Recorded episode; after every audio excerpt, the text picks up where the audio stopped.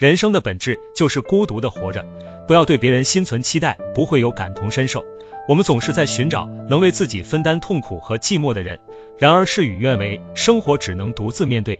大多时候，我们那些刻骨铭心的经历，在别人眼里不值一提，就连家人也只能关心和在意，不能走进自己的心里。父母有属于他们的经验，一代人有一代人的观念。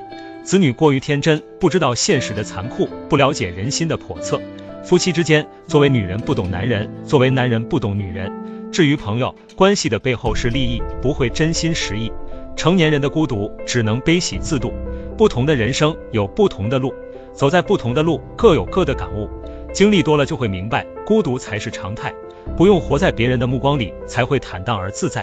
自己的生活只能自己去过，冷暖自知。我们一旦变得不想说话，不想争辩，不想讨好别人了，越来越沉默，甚至连逢场作戏都懒得去做，喜欢独处，享受宁静，就是活明白了，不再为难自己。加油吧，拥抱孤独。